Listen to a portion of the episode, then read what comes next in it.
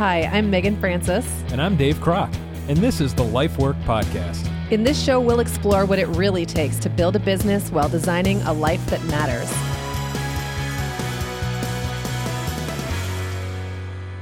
Hey, Dave, how are you? I'm well. How are you?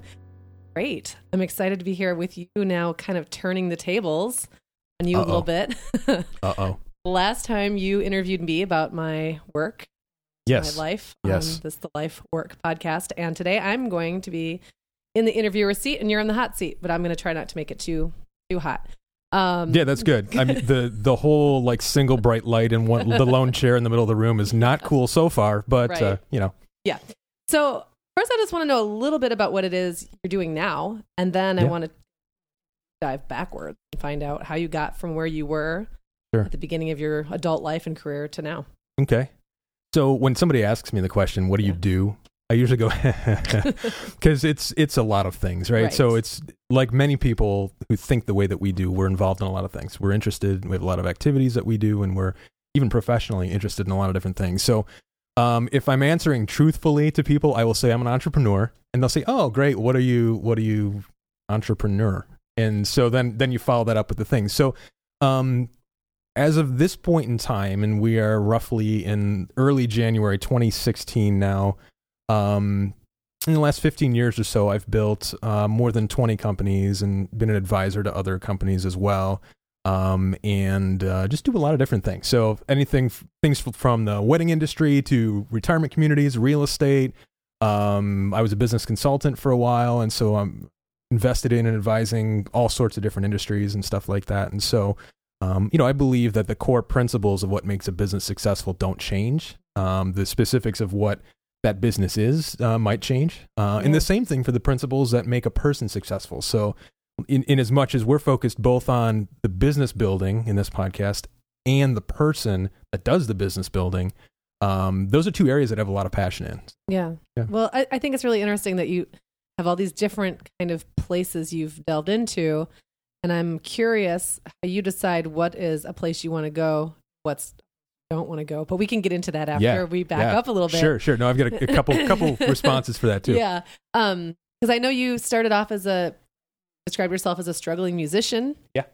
Um, and that you maybe didn't do as well in the work world as perhaps your world. parents may have wanted you to. You know, my parents were. let, us go there. Yeah, let's, go there. My parents actually were very supportive of Yeah. everything that I did um, when I was younger. So now we're going back, uh, and I would say my life dramatically changed uh, in a single U-turn that I can look back on and say, when I made that U-turn, my entire the course Mhm. of my life changed. Um, and we can get to that point Yeah. uh, where we talk about that, but. Uh, parents were very supportive. They were always at everything I did, every music uh, performance, uh, even some of the shows when I was touring after after high school. We'd be at a we'd be at a show in downtown Chicago playing I don't know the Riviera Theater or something like that. Yeah. And third row, my parents are there taking pictures on a awesome. Polaroid and stuff. So, um, you know, they they're very supportive. Um, but for some reason, I was a very flaky, uh, very non-committal, very.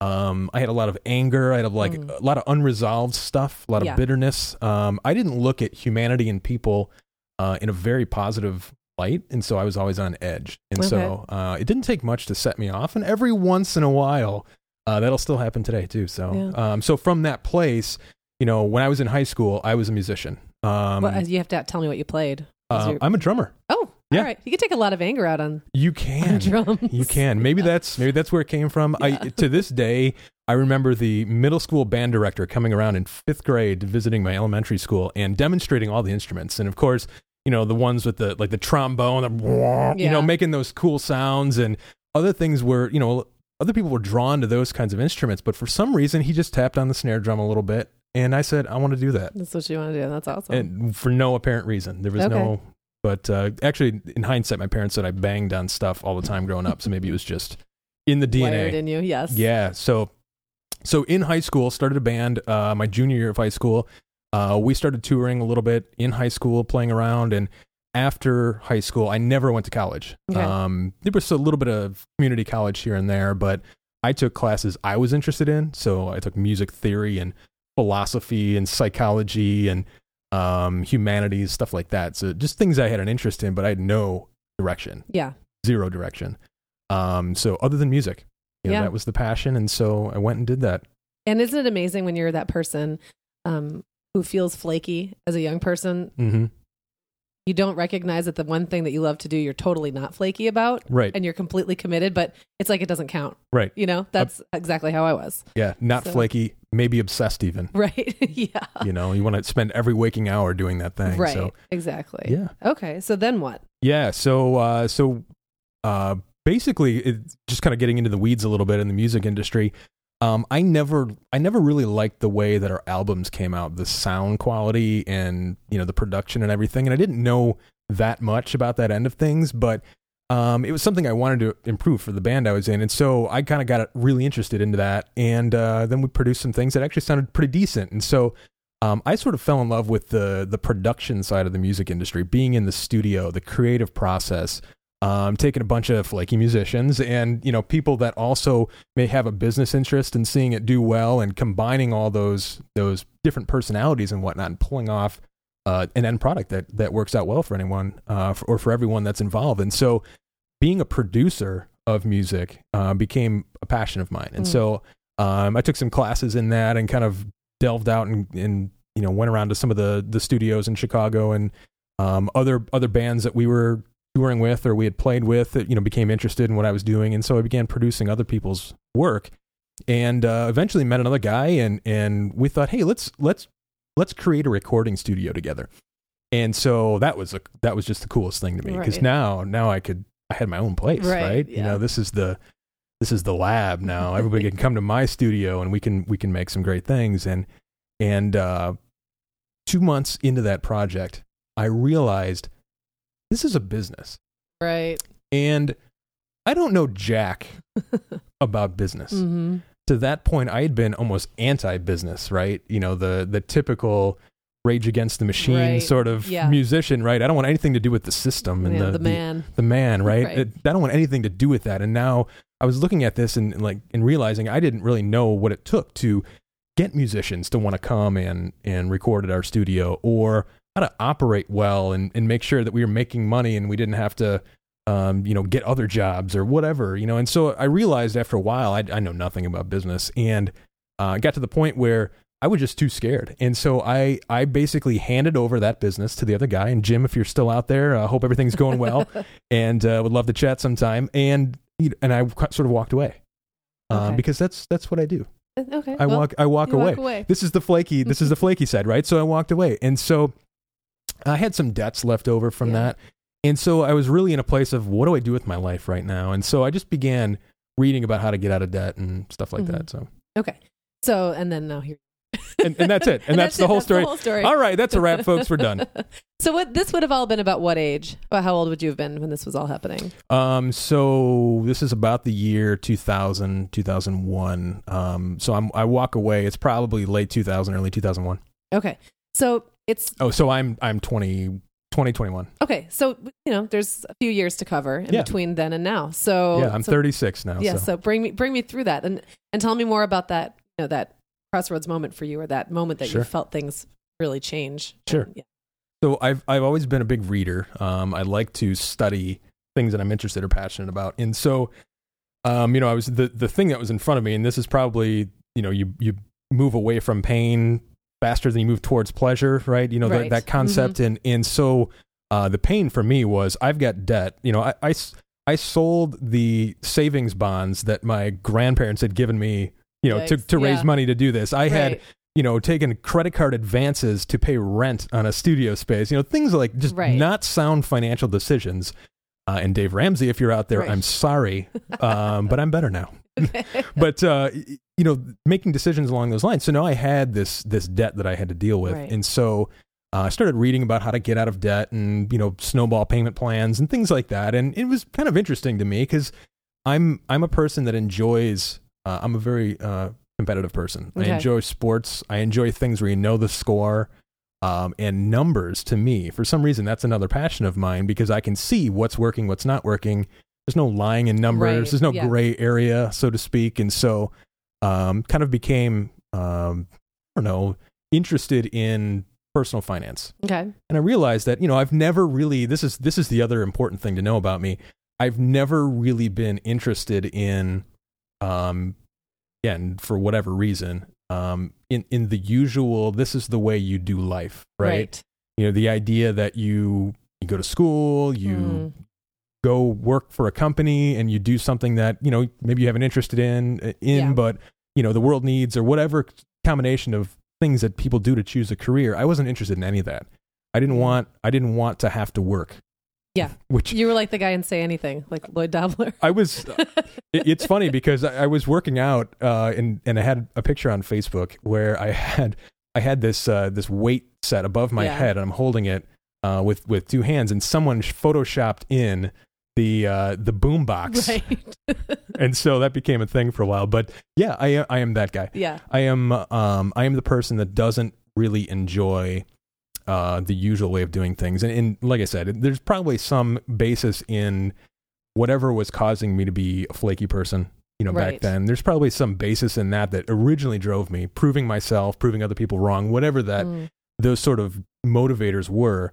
Uh, those same motivators pushed me for the next 10, 12 years at Yeah. least, um, until a few years ago. But, um, you know, those things kind of drove me. Uh, in so I lost my train of thought right now. But well, that's okay. Well, I was actually just going to say though, doesn't it seem like sometimes those people like us who don't want to do what everyone else is Yeah. doing or want to carve their own path are frustrated and angry young people I think that's a because largely they accurate statement. Yeah, I mean, I wasn't really frustrated and angry. I was just sort of checked out. I would say Yeah. that was my path. Yeah. Um, but uh, just how frustrating it is to be a kid and a teenager and a young person in this world that tells you there's really only one way to do it right, Right. and to know that will never be the way for you, but Right. to not really have role models Right. to look to to do it another way. And did you have any? I mean, I'm sure at some point. No, but Okay. there's there's some things that that sort of happened in my life Mhm. that made me realize that there is another path. Okay. Made me realize that the usual way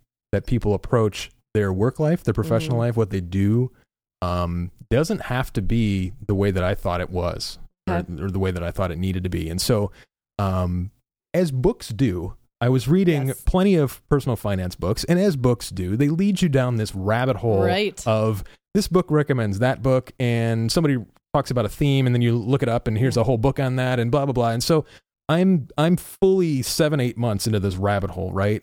Uh, eating ramen and just basically just completely immersed in this world of what is this personal finance Right. stuff. And and I'm reading books on investing, and I'm reading some books that lead to real estate investing, and then then I stumble upon this one book.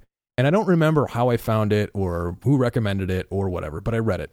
And the book is called Rich Dad Poor Dad. Yeah. It's by by Robert Kiyosaki. And you know, the book is written in a very straightforward way. Uh, the subtitle of the book is "What the Rich the Rich Teach Their Kids About Money That the Poor and Middle Class Do Not."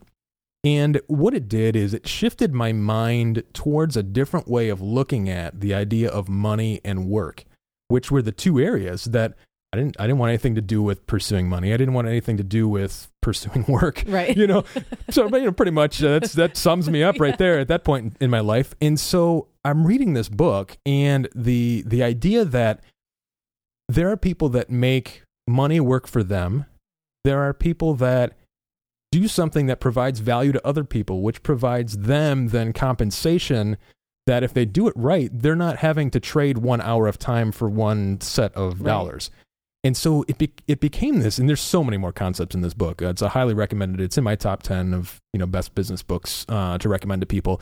It's not written at a PhD level. It's written for very basic comprehension, a lot of repetition, but the concepts are true. And the mindset shift that happened to me personally when I read that book was okay. Wait a second, there is another path here, and it ties in with the things that I I seem to be dispassionate about and you know on the on the negative end and and then pro passionate about which was being able to do the things I was passionate about without having to quote unquote work Right. right Okay. the idea that when you do what you love you never work a day in your life that's that's one thing but then to be able to not have to do that it just fed all of the all of the the self-interest that I had at that point. Checked point all your boxes. it checked all the boxes Yeah. and so and, and as books do it, uh, rich dad poor dad recommended other books and so i just went down this this further rabbit hole of really getting interested in uh, books that and and studies of the wisdom behind how to pursue this alternate lifestyle, which is either being an entrepreneur, which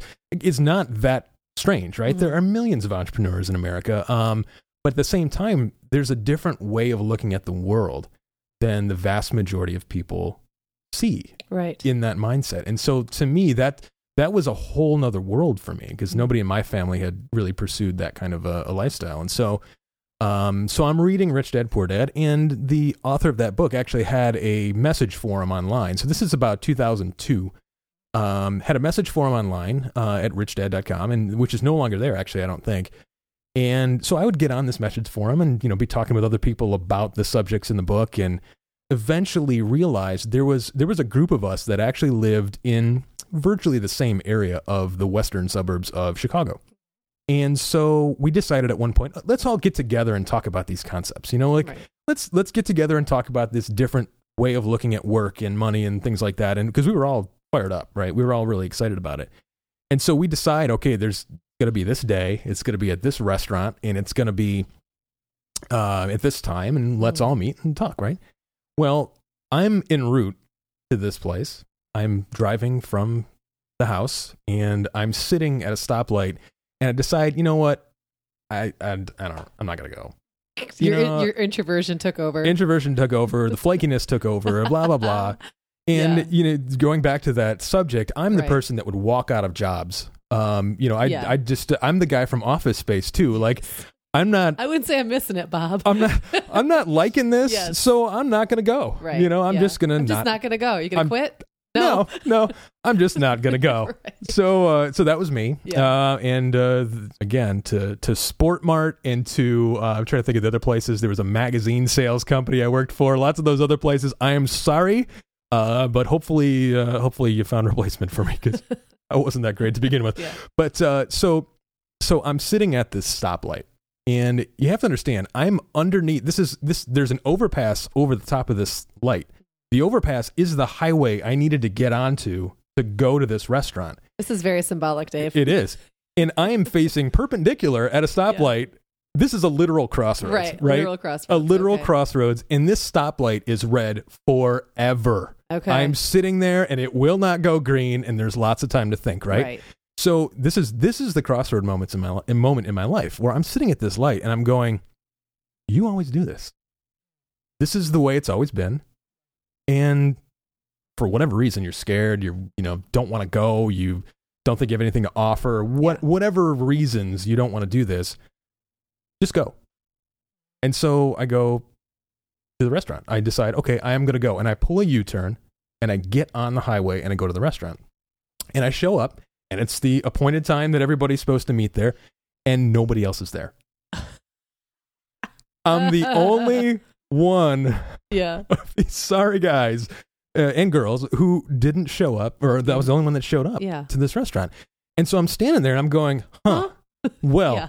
isn't that interesting? And so after, after another 15 minutes, I waited around, and finally another guy walks in and he goes, Are you here for the thing? And uh, yeah, I'm Yeah. here for the thing. And I don't see anybody. Why don't we just sit down and we'll eat and we'll talk about it? Right. So we have this great conversation for two, three hours. Um, he's about 13 years older than me. He had a lawn maintenance company that he'd grown from nothing uh, to half a million dollars in sales or where, wherever he was at the time. And um, just he'd read Rich Dad Poor Dad, and we we it always we both clicked. We both Right. clicked that we wanted this different sort of lifestyle, and we were pursuing some things. We wanted to do great for the world. We wanted to be able to give back. There's just so many different uh, so many different things that we hit it off on.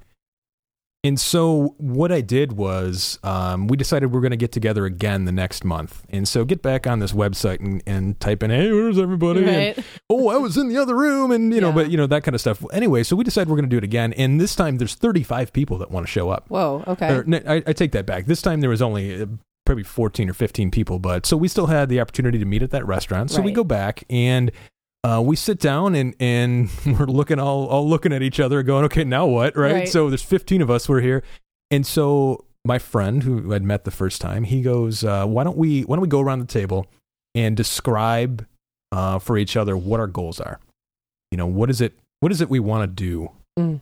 And so we go around the table and everybody kind of reads off, you know, what they want, where they want to be and things like that. I don't even remember what I said, but there was one guy at the other end of the table and he said, my goal is to be here in a year.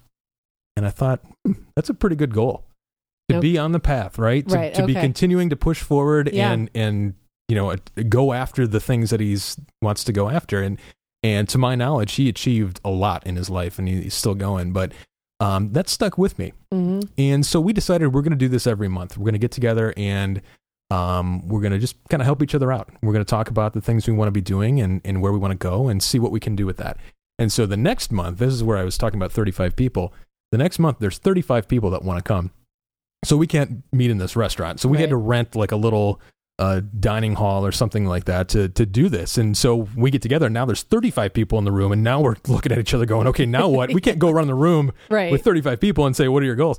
And so, um, the, the other guy that had said I'd like to be here in a year, he said I actually brought an exercise with me. Uh, it's going to be called the burning question exercise. So I've got a whole bunch of red note cards and I've got a whole bunch of green note cards, and um, everybody's going to get one red note card. And on it, you're going to write down what your biggest challenge is, your biggest obstacle, the thing that is holding you back right now right. and then everybody else is going to get at least three or four green note cards. And so when somebody says, "I've got this challenge," um, you know, I can't do this, or I'm not sure about this, or I don't know where to go for this, um, or I self sabotage in this way, Yeah, right, yeah, right. yeah. You know, the, I sit at sit at ordinary red lights and don't make decisions. um, everybody else would write down on their green note card a solution Okay. like oh i know a guy that does this or here's what i did or you can read this book or you can try this uh, website or whatever and and so people would be inundated with solutions Mm. for every challenge that they had and so this just became this powerful thing so now Yeah. we decided we're going to meet every month um, the thing turns into it's called the windy city roundtable uh, it grew and at one point had five or six hundred members in it, and and the the thing still meets every month uh, in Chicago. It's the first Thursday of the month. They call it WCRT right now, Okay. and uh, it's focused on real estate investing primarily, but also entrepreneurship. And so this group just kept growing and growing and growing. And um, for me, it was this fertile soil of being immersed in an environment where there's other people that are achieving things that are ahead of me. Mhm. There's other people around me that want to do what I want to do. So there's a support system, right? Because Yeah. there's not a lot of people that think this way. Right. And so having other people around you uh, was really, really powerful. And so from that that organization, lots and lots kind of grew out of that. And I just kept studying, and now I started studying about business, and I started studying about investing and being successful as a person and things like that. And so I filled my head with knowledge. I still hadn't done anything yet, Right. Well, right? So this I is filled the my, pre-work. this is the pre-work, right? Right. Which looking back on, this is the MBA, right? This is the this is all the stuff that you do to prepare for where you're headed in life, right? This is the therapy and all that that kind of stuff. And so I had filled my head with a bunch of knowledge on how to be successful in business and in life. And eventually there were other people that would come to these meetings that we'd talk about ideas and I would make a suggestion that would work. And so after a while, people would say, Can you can you come to my business and, and take a look at this? Or can you talk to me about X, Y, and Z? And I eventually was able to start charging for Right. for that service. right? Consulting. Yeah, for consulting Yeah. or coaching. And so uh, that kind of took off. And so um, you know, worked with a number of other people that I was able to really supercharge what they were doing business wise and make them successful through those changes. They made themselves successful, but I was offering those solutions and whatnot. And then after a while got frustrated and realized I'm I'm doing all this for everybody else Right. everybody else is taking off and, Right. and being successful and these are the things that i want right so i'm going to start my own projects and Yeah. so this is probably about 2004 2005 now at this point but um, so a few few projects here and there and then uh, uh, lo and behold a couple years later uh, the same guy that i first sat down with at that that first little table uh, said you know i've got this project in michigan that I'm I'm going in on it with another partner, and we want you to come take a look at it at this. It's got a strong business component, and we feel like you would be a good partner in this business. And so, um, you know, we took a look at it. It was a retirement community, Yeah. uh, which we are currently sitting in Yes, right now as we as we record this podcast. And so, uh, I I eventually we we closed on that property in 2006, a really really large property. And then in 2008, I made the move to Michigan, and then just started building businesses in the area uh, ever since. So, um, and since 2003, uh, it's uh, it's more than 20 companies at this point. So, Wow. Okay. I have a lot of questions, but Yeah, yeah. Um, I'll try to remember Sure. all the ones. Well, one thing that I um, that you touched on now twice. Um, first of all, that you talked about how Rich Dad Poor Dad is not written at a PhD level. It's very Right. basic. It's very Yeah. accessible. And then you mentioned that the guy that you first sat down with, who sounds like may have been somewhat of a mentor to you Mhm. in those early days was running a lawn care business, which Mhm. is not something that is requires, you know, a high Right. level degree or anything like that. Right. And I'm I'm really intrigued by that because I think one thing people have this, and neither you nor I have a college degree.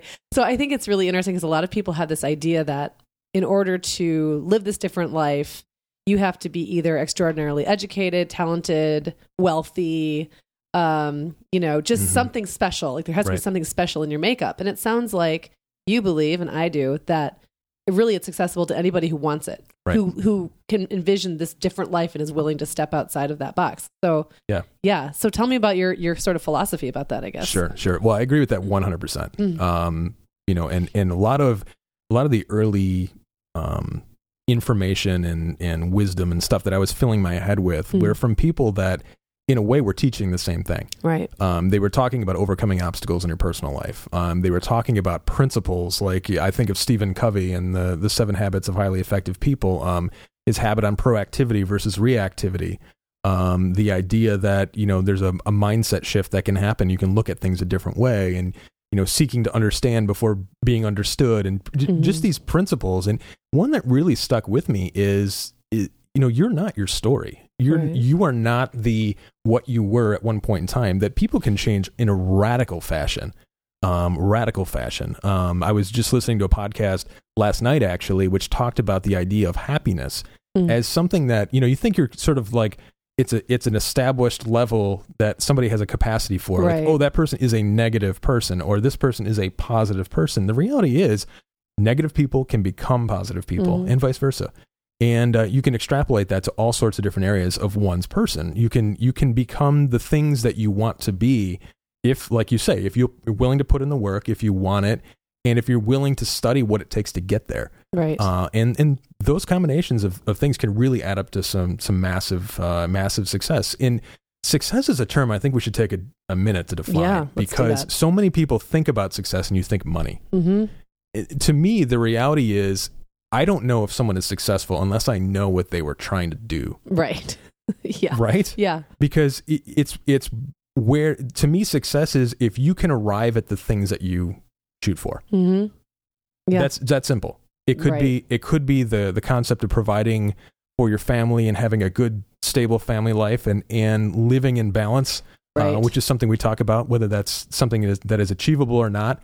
Um, or it could be something that is purely from a business standpoint successful, or it could be from a, either a nonprofit or um, sort of a social enterprise success end of things. You know, we're doing good for the world. We're we're you know we're curing a disease, things like that. We're we're making a difference in the world. I think there's there's nothing that can hold back anybody from achieving overwhelming you know uh, desires that they might have. Yeah, and it sounds like in your case, really, the the, the getting together with other people um, who had a similar mindset, even if they didn't necessarily want to do the same things as you or come from the same background as you, was really instrumental in making that shift Yeah. for you. Yeah, for sure. So, what when do you think people started taking what you did seriously? Because I know that that was a big one for me, especially when I was Mhm. fairly young um, entrepreneur, and I feel like it took me a long time to feel like anyone around me could see what I was doing and what I was aiming for, and um, and then it, yeah.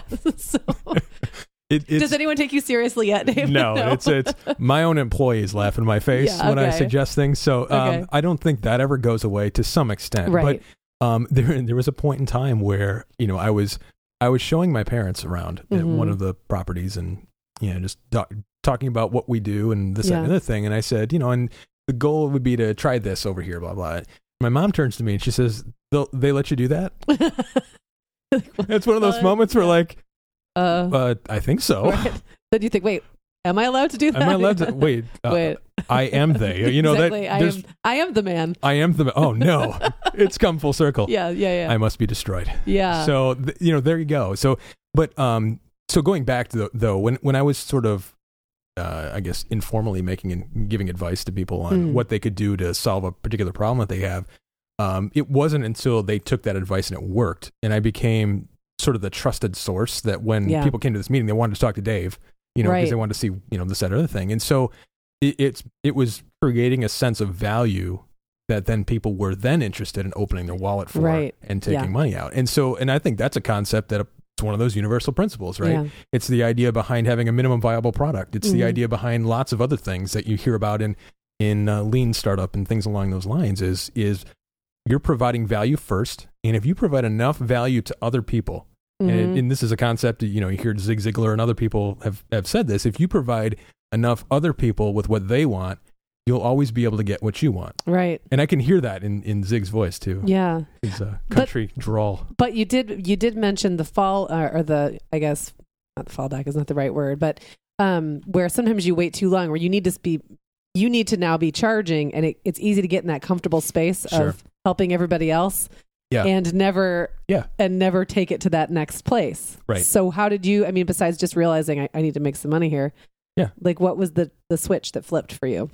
Um, I, at some point, what realizing that, realizing, okay, this could be something that I do, right? I could charge for this, and so then I, I just I studied. What is Right. it? What does it take to be a successful consultant? Right. It's it back to the books, back Yeah. to the the the web and whatnot. Yeah. And eventually, if, if you mo- this is a Tony Robbins thing, if you model what other successful people are doing, you Mm. eventually start to take on some of those characteristics, and it becomes easier for you to do the thing you didn't think you could. yeah. Um, and so eventually it was like, yeah, uh, so, so with my first client, I said, well, here's how much I need to make a month.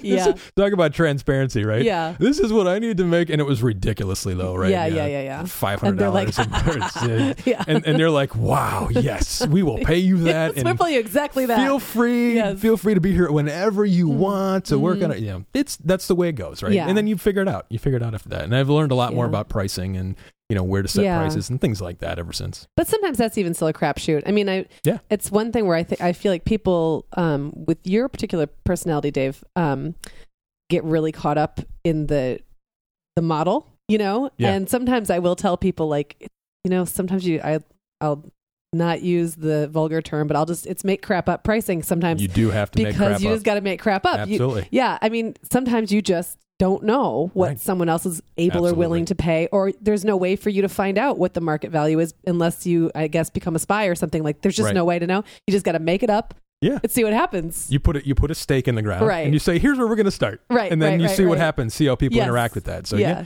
yeah. yeah, There's so many different areas where that that needs it, and that and that's really what you're doing by and large with business in general. Right. Especially if you're not somebody that comes from the background where maybe you were running a company for a long time and now you're venturing out Right. to do the same thing, but you're figuring it out, which is what for people like us, that's Yeah. what we've had to do. Yeah. Because what, who says that this property or this widget or this service is X value Right. and someone else is very similar is X times a hundred? It's, Exactly. it's what they're willing to charge and Right. what someone's willing to pay and where those two things meet. Absolutely. so, yeah. Yep.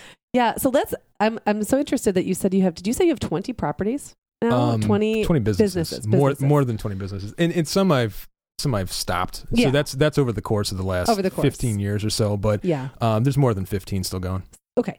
So that brings me to you know we're in a small town and you're someone doing business in a small town, which I bet means that you're getting lots of stuff brought in front of you all the time because you're that guy. And it's just a guess, maybe not. But he's kind of shrugging over there. sometimes Sometimes, how do you decide? And this is maybe something you're getting better at. What you say yes to and what you don't say yes to. okay so this this is we talked about this Yeah. earlier we wanted to, to get to this point so i have i have sort of a set of principles that i operate by to take on any new thing. They're just like the stake in the ground we talked about earlier Right. with pricing they're things i just threw out there and said hey this is what i think i need to make sure this is a good project. But the the one unrenewable resource we have in our lives is time. Right. right? We we can always create more money. Um that's something that i've learned is a it's basically it's a wisp it's comes you can make create money, Money out of thin air. money. we can create it out of thin air right, if you right, need to and so what you don't have more of always is time Yeah. you will always have successively less and less time in your life less and less time in the day you know all those sorts of things and so this is a this is a really cool um really cool concept there's a, a guy named derek sivers um, he was the founder of cdbaby.com Oh, yeah. so another sort of musician guy he had he had just figured out that he nobody he couldn't sell his, his records online Yeah. and so he figured out how to set up a website and get Mhm. everything going so that he could sell his his records online and do the payment processing and everything. And then eventually other people wanted to sell their albums and so he would put them on his website and eventually became so, so successful he had to set up a new website. Yeah. It became CD Baby and he sold it and whatnot. But one of the things that that he's written about, and you can find this online, Derek Sivers, um, look up hell yeah or no. Oh yeah. his idea is either you say hell yeah hmm or you say no. Yeah. And that's something that I'm kind of interacting with and pondering a little bit in my life right now. I mean, I'm sort of at the point where I'm starting to starting to say no to a lot of things, cut back on things, think about what I can eliminate, and eventually I'd like to whittle down to not that many things that I focus on. Right. Um, but that was a, reading that article. Uh, it's, it's a post he's got called "Hell Yeah or No." is Yeah. is a great way to look at that idea of what do you say no to. For me, from a professional standpoint or a new business project standpoint, I look for at least three things. One is there's got to be able to be a very strong cash on cash return in the first year. Um, I've I've used the the arbitrary marker of fifty percent. So the cash that I put into a business, I've got to see at least half of that back in the first full year, after, either after it launches or you know whatever after acquisition. Which, in a way, it's not. I'm not so much concerned about the fifty percent number. If it's forty nine percent, I'm not crying. If Right. it's you know, it, it, I'm not feeling I missed out. If it could have been higher, it's it's basically just a way of determining that I invest for cash flow. hmm That's my approach. That's that's the approach of that's how you work your way out of needing to have a job. Right. Okay. You you buy assets that create a form of cash flow that is separate from your own income. This is the this is sort of the underlying premise of the Rich Dad Poor Dad book. And there's a game you can play called Cash Flow that helps you do this where once that passive income has exceeded your ongoing monthly expenses or your ongoing yearly expenses, you don't have to work if it's Yeah. passive income. Right. So that process of building that. So that's where one of the pillars is. Another one is there has to be a passionate, competent leader either already in place or that can be pulled in. Um, I am no, not interested in being the face of any company. I'm not Mm. interested in in leading um, beyond sort of that startup phase and whatnot. And there's a few core businesses that I do that. I, I continue to lead and, and I love it. Um, but I, I'm not interested in that with anything new. Right. Um, and then uh, the third principle is just whatever I feel. You know, my cat said no, or you, just stuff like that. Make it up. You just You just wanted three. you got to have three. Right. There's no no list out there is ever two. complete at two. right. The third one, it doesn't matter what it is. This could be totally arbitrary. It can yeah. be totally arbitrary, and the fact, in fact, the more arbitrary it is, I Right. think the more people take it seriously. Yeah. Oh, that's funny. So, and another thing that you know, you, you said the hell yeah thing, and I actually saw Derek Sivers speak at a conference last year. I can't remember which one. He was fantastic. Yeah. Was did he give the keynote? You know, I think it was like a, a little short one. It was, Okay. um, it might have been at World Domination Summit, and it was like Yes. a maybe like seven minutes long. Yes. But he had me just wrapped, and probably was the best thing I saw the whole time. Absolutely. I'll try to, I'll try to find a, a clip and see if there's a video of it, and we can put it in the show notes if so, because it was fantastic. Oh yeah, and Derek was just on uh, the Tim Ferriss podcast as Okay. well, and just a, a fantastic episode. I enc- highly encourage people to listen. the story is great, and I'm really glad that I saw the graphics um, during his talk because I thought everyone kept saying "CD baby," and I thought they meant like like a CD strip club.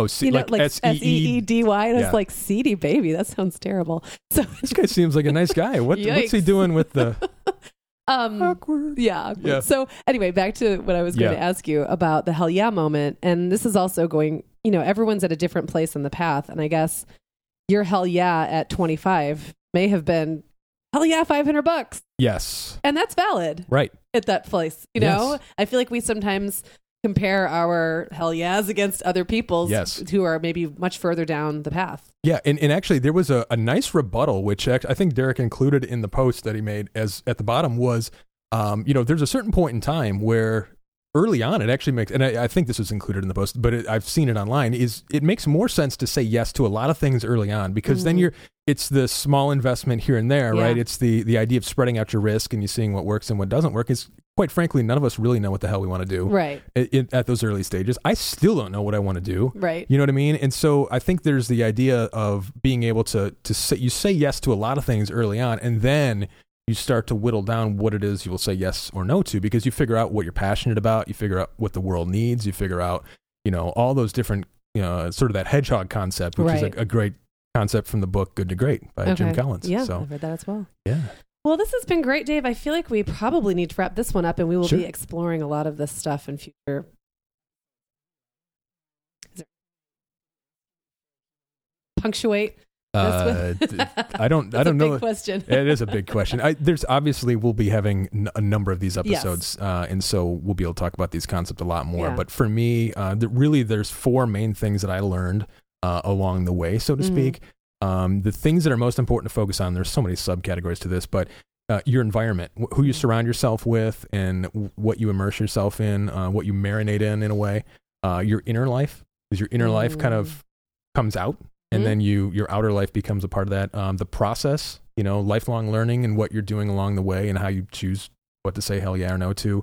Um, your skills, you know, Yeah. the idea of sharpening the skills that you have all, all the entire way as well is are important. But those four things are the real the real keys for me, and so I'm looking forward to us highlighting those on this podcast. We will be highlighting all of those, hopefully, in every episode. In Sounds way. good. Great. All right. Well, till next time. Ciao. Thanks for listening to the Life Work Podcast. Build your business and design your life with us every day, Monday through Friday. And find us at lifeworkpodcast.com.